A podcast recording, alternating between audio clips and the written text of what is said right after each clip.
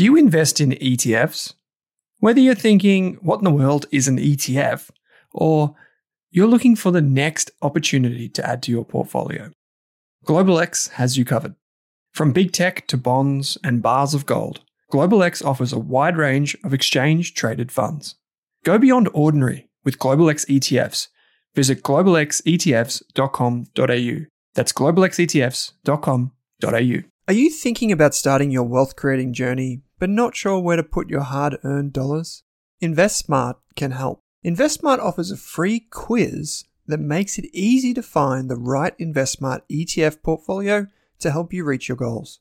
Just visit investsmart.com.au and hit Get Started. Answer a few simple questions about your goals and how much you want to invest, and you'll get a tailored statement of advice with a portfolio recommendation. You can visit investsmart.com.au for a no obligations free statement of advice. This ad is brought to you by InvestSmart Advice, AFSL 334107.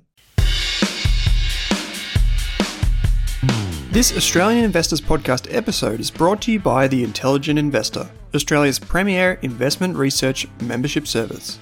You can get a free trial for 15 days, no credit card details required. To access the insights of some of Australia's best analysts, use the coupon code RASK and secure your Intelligent Investor membership today. We're proud to have the Intelligent Investor as an ongoing supporter of the Australian Investors Podcast.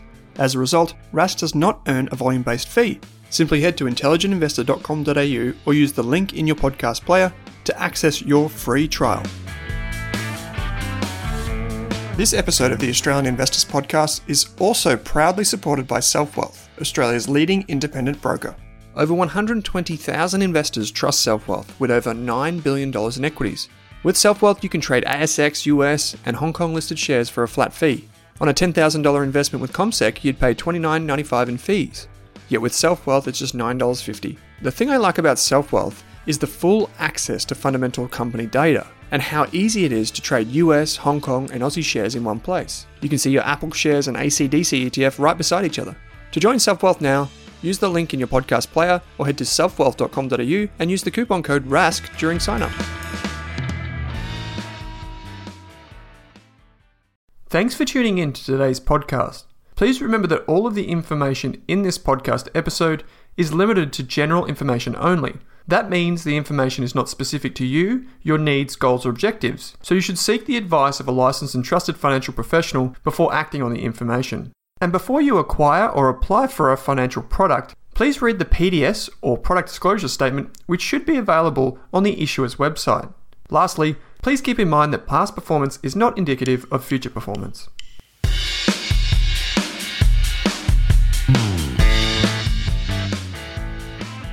After a volatile and busy year for investors, the final few episodes in the Investors podcast series are going to be a bit more relaxed and laid back. This episode features Kanish Chugh of ETF Securities. We discuss three of his firm's most popular ETFs, including the FANG Plus ETF, the Tech ETF, and the Gold ETF. Kanish also finds some counterpoints to my concerns around holding gold in a portfolio and provides some examples of ways that it can be used. I hope you enjoy this episode of the Australian Investors Podcast. Kanish, thanks for taking the time out to join me on the podcast, mate. Mate, no, thanks for having me on. Uh, for those who don't know, we've spoken before on the Australian Finance podcast, which is our beginner slash intermediate show. Um, I'll put a link in the show notes to that. But mate, why don't I just throw it over to you to give a bit of an intro to what you do at ETF Securities? Um, I know your role has kind of expanded recently, so I'll let you fill in the blanks. Yeah, sure. So, um, so my role at ETF Securities is as head of distribution. So, it's basically covering the sales and marketing, you know, supporting and promoting um, the funds that ETF Securities has. Mm-hmm. For a lot of people that may not be aware, you know, ETF Securities has been around since 2003. Where what I would look at as say is we're one of the more innovative um, ETF providers within the Australian landscape. We launched the world's first physical gold ETF we were looking to basically what we call is the intelligent alternative um, mm. and you know try to either find gaps in the market from an ETF perspective to bring investors choice, um, or potentially even looking to do things better. So, mm. you know, examples have been our most recent ETFs this year. We launched a FANG ETF, etc. So that's where we sit. And um, from our perspective, you know, the ETF market's growing. Um, new investors are coming to the market in 2020. So it's, it's been a big shift, I think, in the investor landscape. Mm. When I looked at the latest FUM numbers across the business, I was kind of taken back. I didn't realize um, how big the business has grown. What's it been like for you being on the inside, growing from such a like a kind of like a startup? I know you've been around for quite a while, but kind of like a startup in terms of personnel to now being a really established player. Well, I think that's been a, a really big shift for you know I've been part of the business now for six years, mm. and we have had a the gold product GOLD for since 2003, but that's been our mainstay, and a lot of people know the product, weren't aware of ETF securities, and for a long time we were essentially looking at mainly commodities, and we do mm. have the physical metals and silver, platinum, palladium, and gold, but there's more to us than that. And in the past five years, we've really worked hard on that. So looking to broaden out into equities, increase our awareness to investors as well. What I, what I find with ETFs is over the past five, six years, you've seen many new products launch. You know, we now have nearly 212, 215 passive ETFs available for investors in the Australian market. What they don't understand yet is that there's a lot of potential similarities by name, but a lot of differences when you actually open up the bonnet and look underneath. So a lot of work that we like to do is we like to be seen as an ETF consultant for investors, both financial professionals, institutional, and mum and dad retail investors as well. We want to make sure they're aware of the differences across the ETF market. It could be fees, it could be exposure, it could be one is hedged, one is unhedged, you know, whatever it may be. That is our job, and that's what we've worked really hard on in the past few years um, to one grow the team out, grow the product range out, but also educate investors. Mm, for sure, I've noticed that push from you guys uh, most recently. Um, in 2020, obviously the big uh, theme for everyone has kind of been well, obviously COVID, but the implications for investors has been that you know we brought forward the adoption curve effectively. So companies that early adopters or um, you know early stage enterprising investors, VCs, etc., were already looking at have now been moved, moved to you know forefront in sort of limelight. And um, from your perspective, um, the first ETF that we're looking at, which is the Fang Plus ETF, um, from your perspective, has that probably been one of the most successful from your range? It's been one of the most successful launches we've ever had. Um, so to give you some context, we the assets under under management, you know, we launched in basically the first week of March as you know probably one of the lowest points in the market. Uh, we're now at about 170 million, I believe, um, under management, and that obviously can move day to day. But you know, for us, from you know what is nine months, mm. uh, 10 months. Um, you know, it's been an amazing journey. I think it was right timing for that product. And you, know, you can never pick the timing, but that, that's been the case for, mm. for that investors, an ability to take advantage of the market rally. And what we also found is we wanted to launch that fund for a number of reasons. You know, it gives exposure for those that aren't aware. So the FANG ETF, F-A-N-G is the code. It tracks the New York Stock Exchange FANG Plus index. Now, as the name suggests, it gives exposure to the FANG stock. So they're very straightforward. It's Facebook, Amazon, Apple, Netflix, and Google. You know, you're five. But the FANG Plus is the plus is important because it beyond goes beyond those FANG names. So it looks at Tesla, Baidu, Alibaba. It looks at um, Twitter, Nvidia. So these are names that you know are on that cusp of being innovative, quality, mega cap names. And for a lot of investors, they wanted to know, well, how do I just get exposure to that? You know, you can take broad market exposures, whether it's the S&P 500, whether it's the Nasdaq 100, etc. You can take an active manager who will have these bets on as well. But if you want to take a low cost way to just have these exposures, well, the FANG ETF was a perfect place for it.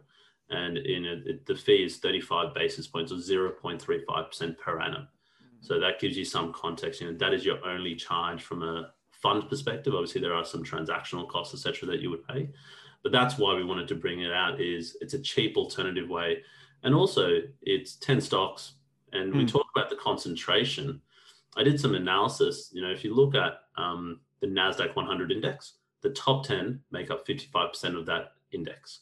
So you get concentration even from some of the broad indexes. This is obviously a bit more concentrated, but what it does is it gives you what are the key drivers of the year to date performance this year. Know, I think year to date, the FANG ETF or the FANG index returned 75.59%, so nearly close to 76%. Um, wow. The ETF, because we only launched in March, has returned just over 50%. Um, but had we had that from the start of the year, would have returned 76%. But we obviously we, we launched it first week of March. Mm. So the concentrated exposure, why did you choose to go with 10 stocks um, over say, you know, yeah, like a broader, a broader suite of products? Is, has that been, I mean, it seems like it's been re- received well by advisors or um, yes. direct investors. Well, there's two reasons. One is it's offering an alternative choice to what many investors already had available to them. So they mm. could obviously access the S&P 500. That's your 500 by. It's not necessarily just market cap. I think because Tesla's only just been included, and in theory, you would say Tesla should have been included many years ago. Yeah, it's got um, 600 billion um, market cap yep. Tesla as I look at this now. Yeah. Yeah, exactly. So there's a few more um, criteria that the S&P 500 had that people aren't aware of, but for a lot of investors, they would say, "Well, I've got the S&P 500 ETF available to me, or I can take a Nasdaq 100 um, exposure, or I can look at a, an active manager that, as I said, may have tilt towards some of these names. What we found though were investors wanted to be more overweight and concentrated on these specific names. If I looked at that performance on that year to date, as I mentioned, so that FANG index, FANG Plus index that we track, in Australian dollar terms has returned 76%. Mm. The Nasdaq 100 index in Australian dollar terms year to date, this is to the end of November for, for context, has returned 35.2%. The S&P 500, 8.9%. And the lowly ASX 200, the Australian market, 0.2%. So um, for a lot of investors, what they may say is, well, I wanted, I want the, the key drivers of, of the rally. I want the key drivers of the performance. And what you actually find is these are the mega cap names. These are now moved beyond just being sort of growth names and startups. And that's what a lot of people get confused about. They see an Apple or they see a Facebook. You look at some of those revenue um, you know, that these companies are earning. Um, mm. Amazon has used COVID, you know, in the best way possible to expand. Mm. Rather than shutting down flights, they're buying more airplanes to be able to deliver more. Mm. You know, their revenues from an Amazon subscription revenue is now sitting at about 6.6 billion for the third quarter of 2020. Now that's up from 1.5 billion in the Q3 2016. So over four years, you're seeing nearly a quadrupling of mm. just revenue from their just their subscription. So, you know, you find these are moving beyond that. They're what you could call the new 21st century industrials in a lot of ways. They're part and parcel of what we do on a day-to-day basis. You know, we need these names, you know, that we rely upon them in a lot of ways, not just in ways that we think. You look about um, Amazon with their cloud software and their cloud servicing. Mm. So AWS, um, Amazon Web Services, it's one of the largest cloud servicing sort of uh, subsidiaries or companies around the world. So from that perspective, you generally find that investors wanted this as a core holding or as an enhanced core holding above and beyond just buying a broad 100 stocks or 500 stocks. This is really what they were after. Mm.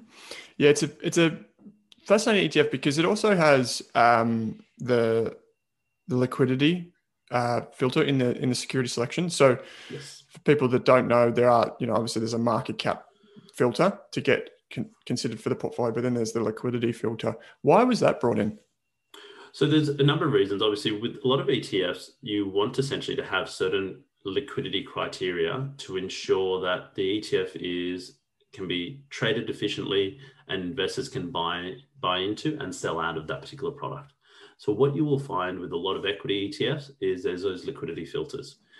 These filters are slightly higher benchmarked for this particular index. And the reason being is what the view is, is to look at the growth drivers and the innovative companies and quality names. So that's really what they wanted to try to identify there from that perspective. Mm. We get a lot of questions in terms of the 10 names, you know, why isn't Microsoft in there? And what I would like to say on that, because it's a, it's a question we get, and Microsoft's not in there for the main reason being is that it was seen as being a more of a traditional technology company and hadn't had the innovation behind it for a number of years. So, so this index has been around for close to six years now. And these 10 names have been pretty much the stable 10 names in the, mm. in the index. Microsoft has never yet featured in there. It's on the radar of the index committee, and they do consider it because they are looking to move into you know other revenue sources outside of just your your traditional hardware. You know we know microsoft is doing a lot of work in the cloud servicing um, area. So there this is what i would say is this could potentially be broader than these 10 names and it could include companies like microsoft. You know we look at what disney's trying to do with their streaming platform. So these are these companies are at the leading edge of their particular peer group and that is the important part Mm-hmm. Yeah, it's uh, like I said, it's it's a I guess a, an ETF that's caught the imagination of a lot of investors, and for the ease of use to get that exposure. Um, but given that it's got ten names in it, would you say it's better suited to a tactical or a core position for people? I would say depending on your risk profile. So very much for those investors that are have a long-term view that are very much on that growth tilt. You would or you could even say it is, and even at that balance perspective, if they've depending upon your risk profile, you could sit it in there as a core um, within your portfolio. Mm-hmm. But you may want to use it tactically, depending upon how you're constructing your portfolio. If you're looking at saying, I have the S&P 500, but I want to overweight into these growth companies and these growth industries and what and these megatrends essentially. So we, we talk about megatrends in in, a, in the sense of you're investing for the future and what the future will hold. These 10 companies capture all main megatrends from artificial intelligence, electric vehicles, robotics, cloud computing, e-commerce. So these 10 names in one quick way gives you the complete megatrend. So that's why I'd say, depending on the investor, we have seen financial professionals use it as a core holding for growth investors. We have seen financial professionals and, and, and retail investors use it as a tactical as well to go overweight. Because obviously, as I said, you know, the weights, if you were to just take a broad index, may not be there for some of these names. Mm. So the next ETF, Ganesh, that we want to talk about is the gold ETF. Um, yes. And it's your largest ETF by assets under management. You you, you emailed me because you know I have quite strong views on gold, and you emailed me a few few weeks ago and you said, "How about we talk about this?" And um, I was like, "Oh, maybe that's better over a beer than over a podcast." But we figured was chatting to Nicola and she says, yeah, why not do it? It's a bit of a, you know, it's a bit of a fun topic. So there, this is a very polarizing thing, right? And I'm going to just add at the outset here that the gold ETF, GOLD, um, has been in our subscription services. It actually has been um, the preferred gold exposure for quite a while now, and it still is. And um, that's just because you know there are many features about it, which I'm sure you'll get to. But um, so I want to I want to make that clear at the outset that if I was going towards a, a, gold allocation. This is my preferred exposure. So I want to be clear about that. now, I'm going to play devil's advocate here and I'm going to throw some questions at you. And then I'm sure you get these all the time. So you'll be able to field them pretty easily. And then um, we'll, just, we'll just go from there. So um, I'll start with one that not necessarily something that I cling to, but a lot of investors here in Australia think about, which is the income or the absence of income for, for a gold product you know, we have franking credits, dividend yields off the charts here in Australia. What is your counterpoint to people who say that there's no yield, yield on gold? So I think you know, from, from the outset as well, the questions that you've raised and the concerns that you, have raised and that you and I spoke about on email, I think they're valid in the sense that these are questions we get on a regular basis from investors. So they, we need we want to address it. You know, we see ourselves as one of the the experts in the gold field, given we launched the world's first gold ETF with the aspect of yield, what you find is yes, it is 100% true. A physical gold ETF will not give you any income. What we are trying to do is we're trying to give you a pure exposure to the movement of the price of gold, unhedged as well. So we have 26 tons. I worked it out the other day. Um, currently, of gold that sits in a vault allocated to the fund, allocated to investors. It's very safe. It can be redeemed for the metal. It gathers dust. There is no income attached to it. A lot of Australian investors, I would say, prior to probably 2019, um, because we did see a bit of a move, were questioning why would I ever look at gold? It doesn't give me any income. I prefer to buy a bond ETF or a, or, or some form of fixed income exposure. I prefer to buy uh, a dividend stock that pays pays me an income. gold has a unique place in a portfolio as a defensive alternative. So that's where the key point there is. What you found was as fixed income and equities, the correlation between both started to be go in sync with each other. So as equity markets started to move, you saw essentially fixed income move in a similar way. Yield started to come down. You saw, you know, a lot of easing from central banks you know so there is no real place for investors to say well where can i get my income from? The traditional place would have been bonds. That wasn't the case you know with yields coming down and real yields even more so. So as basically if you had a bond that pays you 1% over one year and say you invested $1000 or $100 for example you know that 1% you get a dollar at the end of the year. Now if inflation moves also that $1 is worth less than 1%. So the real yield is actually less than what the actual yield is. So what you found is as real yields were rising, you saw basically investors going, well, interest rates are coming down, inflation's going up. What can I do? I, I need to park my money somewhere. So there's an opportunity cost that we find with investors. And that is if interest rates are low, and they have been this year considerably low and they're low for long is what the perception is. Well i'm not going to be looking at fixed income. Now i could go down the path and say well let me just pile into equities. There's a risk involved in that. We've seen that this year with the volatility that's occurred. We've seen that this year with a number of dividend stocks not paying a dividend. So what can i do? I don't i can't sit it in cash. Cash is not paying me much anyway. So i need to put my money somewhere. And what you found is gold was a great source as a defensive hedge to inflation, but also to the equity market volatility. So there's never a perfect hedge to inflation, but gold has done a very stable job and historically has done that. So that's why we saw investors looking at gold, even though it doesn't pay an income. And what we found this year was, and last year as well, as people started to see volatility in the markets, they sort of were considering, well, I need to be a bit defensive. I want to diversify. We, we always talk about that idea of diversification. You know, one of my one of my um, colleagues uh, the other day said, "You don't want to put all your eggs in one basket." So it's a proverb that we use all the time, and that's what it is. We don't want to essentially have all our eggs in one basket. We don't want everything to be in equities because if that's the case, there's a risk that we may our portfolios may lose um, from that perspective. So you want to have diversification, and gold gives you an uncorrelated asset, and therefore provides you diversification.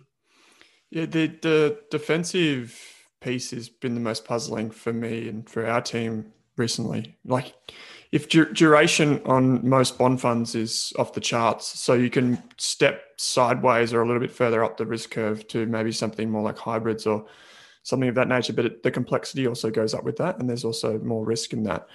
Um, what about then? You know, this is something that uh, kind of Buffett talks about a lot, um, and even uh, Jack Bogle. Um, you know, they say that there's no intrinsic value of gold. You can't value it. You base the valuation of you know stocks on dividend yields or earnings yields, bonds on coupons. How do you how do you respond to that? So there are a number of drivers of gold price. Um, there, there was a there's a one of the best quotes I've seen, and I want to I want to get say exactly as it is. Is the best way to think of gold is as a non-yielding currency with a special trait.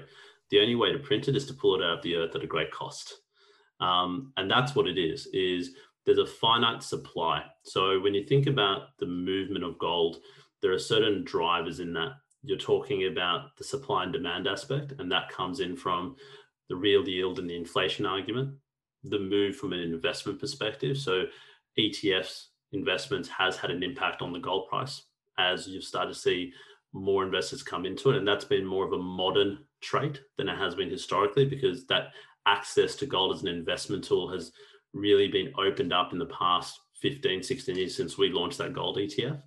You've seen the mining supply. You've seen also the impact that the US dollar will have as well. So you have a number of different drivers of the gold price. These all input into a wider model. What I would say to investors is gold should never be a 20%, 30%, unless you're very, very bearish and you're a bit of a gold bug in your portfolio. What we generally seen this year is definitely people have been overweight gold within their portfolios because they've taken it as a tactical tilt given what's happened in markets, given what's happening with central banks and monetary policy. So what we have seen this year is they've used it in that tactical way. What we're now starting to see is investors at the most highest professional sense start to move it from a tactical allocation to a strategic allocation. They've understood its place in a portfolio. It's your insurance in your portfolio. And that's really the key point there. So when you you're talking to those, um, like say they're large investors, family offices, high net worths, um, institutions, etc. What type of allocations are they putting in their their uh, strategic asset allocations? Uh, you mentioned twenty percent there is kind of you know something that maybe it would be a, for someone that's very bearish. But how about for these large institutional investors? What are they looking at? What we're generally seeing is between two and a half to five percent. Yeah, right. Portfolio. Yeah. Okay. So the whole idea of 60 40 you know, we, we I think the 60-40 portfolio may not, it's not dead, but it needs to be rethought because the idea is that I'm just going to take 40% and park it into cash and fixed income. Well, that's that can't be the case. You need to have that alternative pool in there. And that's where we see gold sit. So gold can be in there within that alternative pool. I've seen, you know, some professional investors have it as much as 10 to 15% in their portfolios. Um, again, tactical positioning based on their views of what they're seeing in the markets and where they see gold moving. We see a lot of, I guess, you know, projections on the gold price. And we've had this sort of plateauing out of the price at the moment. It's sitting at about that 18, 1850 US dollar mark right now. One key point there is it is an allocation within your portfolio, but it's a complement to the rest of your portfolio one of our, our chairman, Graham Tuckwell, who obviously originated um, and created the, the structure of GLD, he once said, you essentially want gold to not do anything for your portfolio. You don't want it to, to be positive or negative. In a lot of ways, it's it potentially if it, if it is negative, then that's a positive for your entire portfolio because you have the rest of your portfolio doing well, which is why I say what we are seeing is that as a strategic allocation, it's between two to five percent. If you're much more defensive, you can go up to 10%. But what that's sort of the, the sweet spot is probably that 5% level. Um, as I said, it's a complement to your other defensive tools. You mentioned going further up the risk curve in terms of hybrids, etc. And yes, there's complexity to those, but that's what you do see. If people are wanting yield and wanting to go to high yield bond strategies or active managers or hybrids, you're looking further down the risk up the risk curve in terms of equities. Um, again, so for those that are wanting that income, it's a complement to those strategies. And as an uncorrelated asset, and historically it has been uncorrelated to treasuries, it's been uncorrelated to equity markets. It's a good place to be in having a small allocation. It's your insurance. Hmm. Yeah, it's funny because, as I said, that that it's very challenging on the defensive side. It's not just you know um, private investors who think about that, it, there are so many challenges from a large institutional um, perspective as well. How about then, you know, it, it, I'm imagining a retiree or near retiree, someone, you know, um, late 50s, early 60s, thinking, um, I'm worried, you know, I want to keep my purchasing power, this opportunity cost in the next one to three years. Do you see the gold plays kind of that seek uh, minimizing that sequencing risk? So that you know jumping across in that transition to retirement period? Is that i'd imagine from a financial planning background that's where i would be thinking there's quite quite a bit of efficacy in something like this. Well what i do see is as i said if it's an ability to bring down the volatility in returns in your portfolio that's a positive to me so if you're smoothing out that volatility that is what gold is designed to do historically and that's what you want it to do. Now, it's not going to be a large part of your allocation, especially if you're looking at it from an ETF perspective. Very liquid for an investor to say, well, I now want to go underweight my 5% to 2.5%, and I want to cash out. I want to liquidate that holding, and I want to reallocate that to another part of, of, of their portfolio. They can easily do that. So for, for us, that's what we would generally want to see. We also get this question, and we, we didn't, we haven't sort of discussed it before, but we get this question of why not just go gold miners? You know, I'm, I'm going to get that same exposure to gold, the gold price. And yes and no. What you generally find is you're buying a gold miner for that growth or growth aspect of it. You're buying it for the mining, the equity exposure very different characteristics to a physical gold exposure. So the characteristics are two completely different things. You, in theory, could have both because a gold mining stock has other inputs that you know drive its price. It's the the operation of the mine. You know, uh, do they do they actually have do they hit any um, setbacks, for example? The management of the company. There are many other aspects outside of the gold price that will drive up and down the gold mining stocks, and they're generally going to be also more volatile. Again, so if you're using gold as a defensive tool, a gold mining stock is not that, and so that's the key point. There is it is an asset class on its own. It's an investment exposure on its own. It shouldn't be compared. It's like comparing apples to oranges. You can't do that. You know, it, is standalone. It's it's it's been quite a uh, important distinction to make this year because obviously Warren Buffett, who so many investors follow, bought bought shares in a gold miner, and then people misconstrued that to think he's investing in gold, which is a different thing, as you mentioned. Uh, um, okay, then. So, how about then when people come to you and they say, you know, what about when we didn't talk about this off air in that email exchange, but how about if they say, you know, well, what about things like crypto assets or unlisted assets? Do you ever get that, like people alternative defensive? Are they thinking that as well? Yeah, so we're starting to see a lot more interest in Bitcoin. Bitcoin's had a really good rally this year. Um, I think it's near hit records highs, and you know I saw the Winklevoss twins, who obviously are big Bitcoin bulls, talking about you know Bitcoin hitting fifty thousand. You know, from I think I, I think it might be about fifteen or twenty thousand per Bitcoin in US dollar terms at the moment. What I would say to people that are looking at Bitcoin versus gold, again, different characteristics of what you're looking for. Gold is a safe haven play it is one of, as I said, it's not the perfect hedge, but it's one of the best ways to hedge against tail risk and inflation. So for those investors saying, well, I'm going to take Bitcoin, Bitcoin has a speculative nature to it. it there's still a bit of a few questions around Bitcoin, and I'm not an expert in, the, in that particular cryptocurrency space myself, so probably want to say that.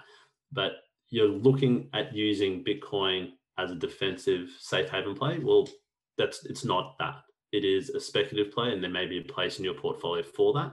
But gold, as I said, is a defensive alternative allocation within your portfolio. Mm.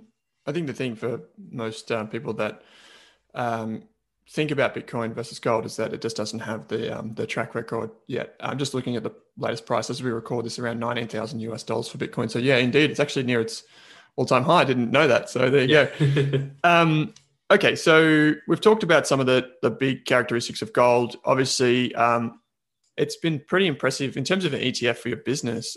I I would I be correct in saying it had about eight hundred million dollars of flows this year, so into the fund? That's correct. Yeah, so we've had nearly eight hundred million of flow um, with the price move as well. So year to date, gold price in Australian dollar terms has moved by about ten percent, and what we've seen there is now the, the gold ETF that we have has hit records in terms of its its size. So it's over two billion dollars. It took us about 15 years to get to one billion and about 18 months to get to two billion. So um, a very quick jump in that space. Wow, that's uh, it's funny how things move and, and compound like that. Okay, so let's step away from gold then. Um, let's t- have a look at another ETF, and this is we're currently constructing, we're revamping our model portfolios on the ETF front. And one of the ETFs that we've looked at is the Tech ETF, TECH, uh, pretty intuitive ticker code. A uh, bit different to bit different to FANG, and um, I think there's something unique about this which people miss. Um, so I'm quite happy to just throw it over to you and explain that distinction uh, between it and most other, I guess, generic technology ETFs. So uh, uh, we just off there before we started recording this, I was talking to you around the fact that you know was at a barbecue on the weekend speaking to some friends and they were saying, I want to get exposure to tech. And my next question normally is one, I'm not a financial planner, so probably need to say that. But then my second question was, what do you mean by tech? Do you mean FANG or do you mean tech, technology stocks? Because there is a clear distinction. So we talked about our FANG ETF earlier, which Facebook, Apple, Netflix, Google, Tesla, Twitter, etc. Majority of those names actually are in that index are not technology names. There are only two that would classify as technology sector companies, and that's Apple and Nvidia. Reason being is Facebook, Google are seen as media and communication stocks. Now, why is that? It's based on the revenue and where they generate revenue. And for those two companies, for example, they generate revenue from ads. And so what happened about two, three years ago was S&P and a number of the, it's called a GICS sector classification. It's probably the one of the most widely used sector classifications, and each particular index manager has their own view on, on sector classification, etc. But they're all fairly in line with each other. They rethought how sectors needed to be defined because there's obviously big moves in companies and how they're generating revenue. And just as the world has moved on, there needed to be that reclassification. So previously, a Facebook was a technology name, a Google was a technology name. But they very quickly worked out that if they're generating revenue, majority of their revenue from ads, it can't be a technology name. So they redefined in sector, which is media and communication. So that's where they sit. And Amazon still generates most of its revenue from people buying goods and serve goods on their platform. So they're not a they're a website, but essentially they're a consumer discretionary stock. So again, it's a consumer stock. It's not a technology play. Now that may change as Amazon's cloud services picks up and becomes a majority part of its revenue. But at this point, still, it's a consumer name. At Tesla, another example, that's not a technology name, even though they're quite innovative in the technology that they're producing, but they are an automobile company. So for us, when we talk to investors, we say if you want technology, you can get pure sector play. And that is what the tech ETF provides. And that's the code is TECH. And it looks at global developed markets technology sector from Morningstar's index family. So it uses the Morningstar's methodology of their moat methodology, which really is really unique. But what it is is it's 31 names at the moment. It can be anywhere from 25 to 50 names. It's got a range but it's 31 stocks at the moment. And all these companies are pure technology sector names. So companies in there like Salesforce or Microsoft or Adobe, and I've got a few others that they cover the hardware and the software side of technology. Mm. It's funny that you bring up Tesla because we were talking off air about this. Um, it's still cat, uh, categorized as automobile companies, and one of the big concerns that people had um, and still have is that it you know the addressable market for electronic vehicles or electric vehicles sorry and uh, you know the the price point it's you know it's not it doesn't make sense but it, it kind of goes beyond that. But that's another story for next time. Maybe we'll, we'll, we'll come up to that when we get to a different etf um, so how about then one of the questions that i get and this is more on like the philosophy of investing is how does morningstar define a moat? And then how does tech allocate to that? Sure. So what Morningstar's moat methodology, it's it's very well known, but moat essentially looks at a competitive advantage of a stock to its peer group. So they have three ratings of moat, and that is a wide moat, a narrow moat, and a no moat. Now, a wide moat identifies a stock that has 20 years plus competitive advantage looking forward by, by the way, so 20 years looking forward competitive advantage amongst its peer group. A narrow moat is 10 to 20 years, and a zero moat or no moat is zero to 10 years. There are five sources that they've identified of economic moat. So they're things like intangible assets. So an intangible asset is things like, you know, your brand identity, intellectual property, licenses, etc. Things that will keep a competitor at bay. Your network effect, and that's really important because the value of a good and service increases as more consumers use that good and service. Now, Apple is currently not in this particular ETF because of its valuation screen that this index has, and I'll, we can touch on that in a minute. But it was previously, and the reason why it was was because Apple is seen as having the network effect. So you buy an Apple phone, you're more likely to buy the Apple Watch, the iPad, etc. Samsung is the Android platform. What that means is you don't necessarily need a Samsung device. You can buy HTC, etc. So that is a key point there, the network effect. Another driver of the moat ratings or you know sources is your switching costs. So that comes from you know keeping customers from switching from one product to another. So that's all about you know the training and the implementation costs. So you know having a high barrier for a consumer to switch from that product or service. And then your last two are things like your cost advantage and your efficient scale. So again, undercutting competition, enhancing profitability. So they're your five sources. And what Morningstar does is they have a team of research analysts around the world.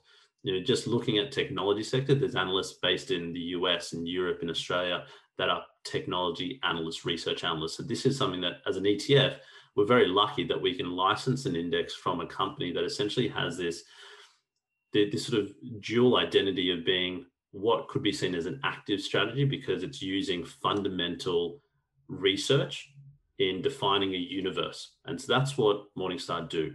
Using their analysts, they define one, what is classified as technology sector. So we talked about how Facebook's not in there, etc. So they've got an identification of just companies that are classified within the technology sector. Within that, they research those companies and they apply a moat rating to them. And with this ETF, you are the company either has to have a narrow or a wide moat rating to even be considered for this particular index.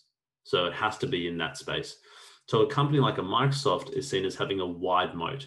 You know, it's got the network effect, it's got the intangible asset, you know, it's got the efficient scale, it's got the, you know, it probably ticks a number of these boxes.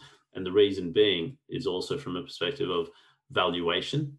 There is a valuation screen within this index as well, which is why Apple's not in there at the moment. Mm. It's an interesting one because um, I think people are so familiar with Morningstar's methodology and the five buckets, and then how they kind of um, define those based on returns on invested capital versus the cost of capital. Um, it's one that we consider a lot here, and um, our approach is a little bit different insofar as we give companies effectively a quality score, and depending on the quality score, it depends where they're, you know, how how much conviction we have in them and how uh, wide we believe their moat or competitive advantage to be, and then that informs our cost of capital and our research. So it's a it's a really interesting one, and, I think um, the the the tech ETF kind of drills into that and provides exposure to, like you said, you're effectively crowdsourcing um, from qualified equity analysts. Um, how about then the valuation component? Um, how does it how does the the filter apply? Because we've got two sub portfolios within the one portfolio, and then yes. they're rebalanced every six months. Yes, um, that's right. Do, do most companies fall out because of the, the valuation? Uh, so combination, yes. So you see a number of companies like an Apple will fall out because of that valuation screen. So essentially, it has to be at that fair value that Morningstar has. So again, utilizing that Morningstar's research to have a fair value um, price, it essentially has to be within that range. What you see is you see companies falling out because of that fair value screen. We have companies falling out because of the moat rating or the moat methodology as well. We also have companies, not necessarily from a liquidity aspect. So there is a liquidity screen as well, a liquidity cap. We generally have companies not really falling out because of that. We also have a country cap as well. Now, whenever you think of technology, you think US. And that's why whenever people say, I'm going to buy a technology index, I'm going to buy the NASDAQ 100, which is just US listed names. It is goes beyond the US. Now, not to say that this tech ETF is predominantly US focused, you know, has nearly 80, 85% exposure to US stocks, but we have the ability to go beyond that. And that's really important. So we have names currently in there from Japan, from South Korea, from Europe. We've had Australian names in there, like realestate.com or carsales or Xero has featured in this particular ETF. So we may even have that in the future. We've had that consistently in the past. It's currently not in the portfolio at the moment. So that's another important aspect is it's a global developed markets technology sector. So you're looking beyond that. And it's, as I said, 31 names. So within that space, the other aspect of this is the equal weighting, which is really important. So with our future present range is what we call it. And that's where our tech and our FANG ETF sits alongside the, the Robo ETF, ACDC, and our biotech ETF Cure. They're all equally weighted. And that's important because we, as a provider, or from an index manager perspective have realized that you don't we don't want investors we don't know the winner or loser. And we don't also want to pick the biggest company by size and just have them being the highest weighting. Because you what you then find is a bit of a momentum trap. You know as the companies do well the size basically keeps driving their weight in the portfolio. So for these thematics and sectors what we wanted to do is equally weight those portfolios. And so for all of our five etfs in some way they've got an equal weight methodology. And that's the same process here with this particular ETF. It has an equal weight methodology, and that means that you've balanced out and diversified across those 31 names. And you may have an ETF, a stock within that that does very well, which is positive because then it provides that positive performance. But then you've protected yourself. You don't have the largest stock that potentially can be quite volatile that drives the performance of the ETF. Yeah, so the way I see this being used is very much across multiple risk profiles because we talk about technology again. Technology shouldn't be seen as just a pure growth play.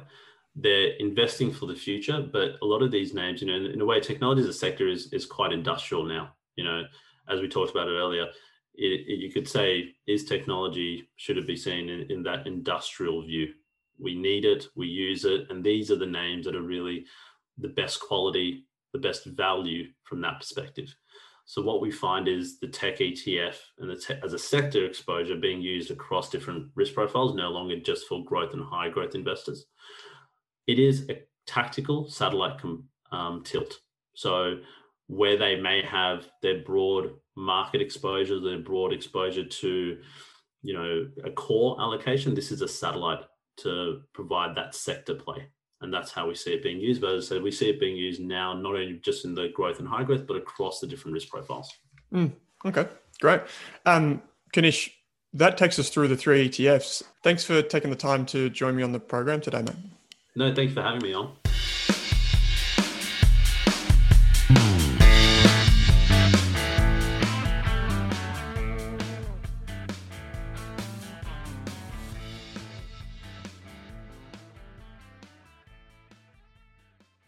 For more than a decade, I've been hunting for the best investors and their methods, strategies, and tools for investing.